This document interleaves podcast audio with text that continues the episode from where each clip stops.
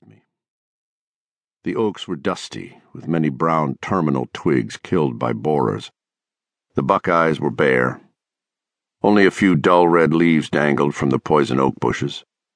Brittle weeds grew into the edges of the road, and as we swung around the button hook and onto the hilltop, I saw in the adobe ground cracks wide enough to break an ankle in. And there on the right, as we coasted toward the carport, was the cherry tree, its leaves drooping and its foolish, touching, untimely blossoms wilted. Ruth drew an audible breath. Cherry blossoms in October were exactly the sort of thing from which Marian would have derived one of her passionate lessons about life. Ruth got out of the car. I'm going to lie down for a while. Shouldn't you? Maybe I'll work around the yard. The white hand was laid like a policeman's on my arm. Joe, she said, don't take it out in high balls now. What do you think I am? I said. But her clairvoyance had put a barrier between me and a place I had half consciously planned to visit. When I get sad or upset, I can be a pantry drinker, and she knows it. She pecked me with a kiss. Poor lamb. And then, as our eyes met, poor Marian. Poor all of us. I followed her inside and changed the dark suit for old garden clothes and poked morosely out into the yard again. I found that I had maligned the day. Until the rain moved in just now, it was one of those Indian summer days, warm and windless, brown colored, even the air faintly and purely brown like the water of some Vermont streams.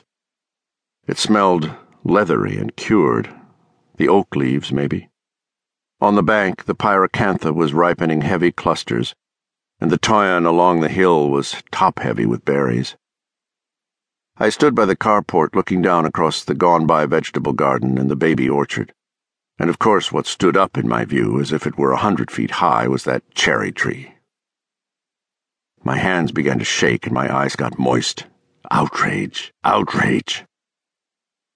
To take all that trouble of digging, fertilizing, planting, spraying, pruning, coddling, only to have a blind vermin come burrowing brainlessly underground to destroy everything.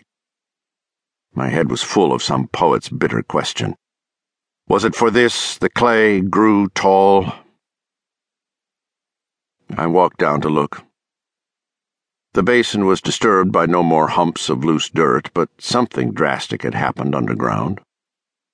The leaves that a few days before had been green now drooped like heat withered cellophane. Along the branches here and there were the browning wisps of blossoms that the tree had frantically put out when the gopher began working on its roots. Before I even saw that it had begun, it was finished.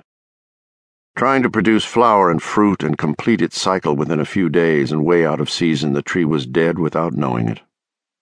The sore sense of guilt that I felt told me I should have done something. But what?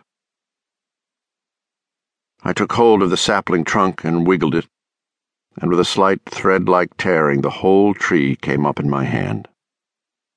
Except for the tiny root I had just broken away, there was nothing. The thing was as bare as a fishpole, gnawed off and practically polished about six inches below the surface. Off in the brownish air, a great flock of brewer's blackbirds flashed into sudden, dense visibility, roughened the sky a moment the way a school of fish can roughen the sea, and flashed off again, disappearing, as they all sheared edgewise at once. It was like something seen through a polarizer. The big red tailed hawk that lives in Shield's pasture was perched, I saw, high in a eucalyptus.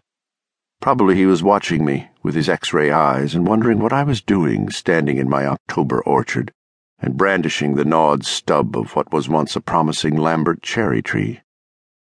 It was a fair question, and I could have answered it.